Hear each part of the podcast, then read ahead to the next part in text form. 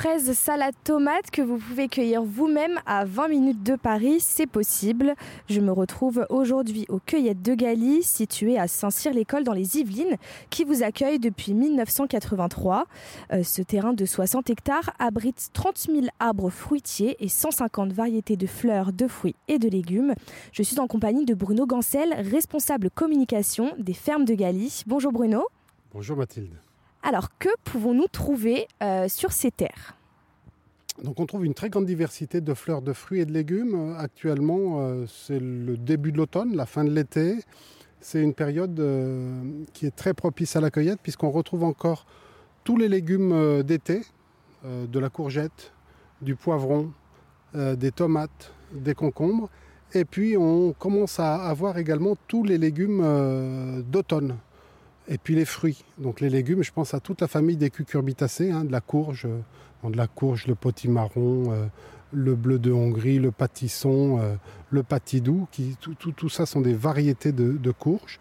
Et puis bien évidemment toute la farandole des pommes. Hein. on a 13 hectares de, pommiers juste derrière nous, dans lesquels on cultive plus d'une trentaine de variétés de, pommes. Donc on a à la fois actuellement, mi-septembre, les productions encore d'été et puis euh, le début des productions d'automne. Donc c'est presque la meilleure période.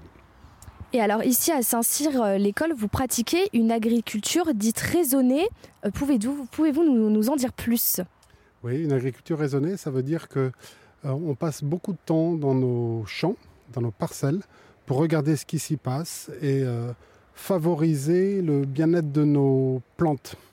Donc euh, ça se passe dès l'hiver, alors qu'il n'y a pas beaucoup de, plantes euh, dans la terre, où on fait des gros apports de, fumier et de compost pour enrichir la, terre et apporter plein d'éléments minéraux, ce qui va permettre de nourrir. Le, fumier et le compost vont libérer leurs éléments minéraux tout doucement tout au long de la saison, ce qui va nous limiter euh, les apports d'engrais en cours de saison. On passe également beaucoup de temps à, regarder tout ce qui se passe, voir quand est-ce que euh, on, a des, insectes qui viennent grignoter nos, cultures, qui vont nous embêter, par exemple les pucerons.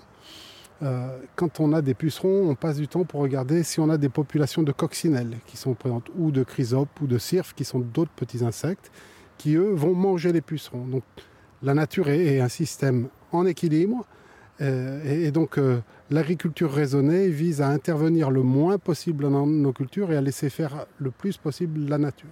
Et quand on se fait déborder, quand il y a des, maladies euh, trop importantes qui arrivent, alors à ce moment-là, on s'autorise, on s'autorise d'intervenir. Mais par exemple, pour lutter contre les mauvaises herbes, plutôt que d'utiliser des herbicides, on va faire ce que l'on appelle euh, des faux semis ou des binages. Donc c'est un désherbage euh, mécanique. Hein. On va passer avec des outils à dents dans les champs avant d'aller semer ou d'implanter les cultures. On va faire ça à plusieurs reprises en laissant une semaine, dix jours entre deux interventions. Comme ça, les, mauvaises herbes, ou en les cas ce qu'on appelle les mauvaises herbes, qui ne nous intéressent pas, vont lever, elles vont commencer à pousser. Dès qu'elles commencent à pousser, on passe un coup de griffe, ça va les détruire.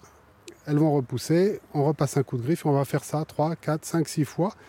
Et à force, on va, entre guillemets, épuiser le stock d'herbes indésirables en surface. Et à ce moment-là, on va planter nos, nos cultures ou semer nos cultures. Et donc, euh, nos cultures vont se développer facilement, puisqu'il ne va pas y avoir de concurrence avec les herbes indésirables.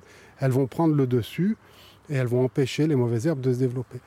La cueillette de Galie est certifiée haute valeur environnementale depuis juillet 2021.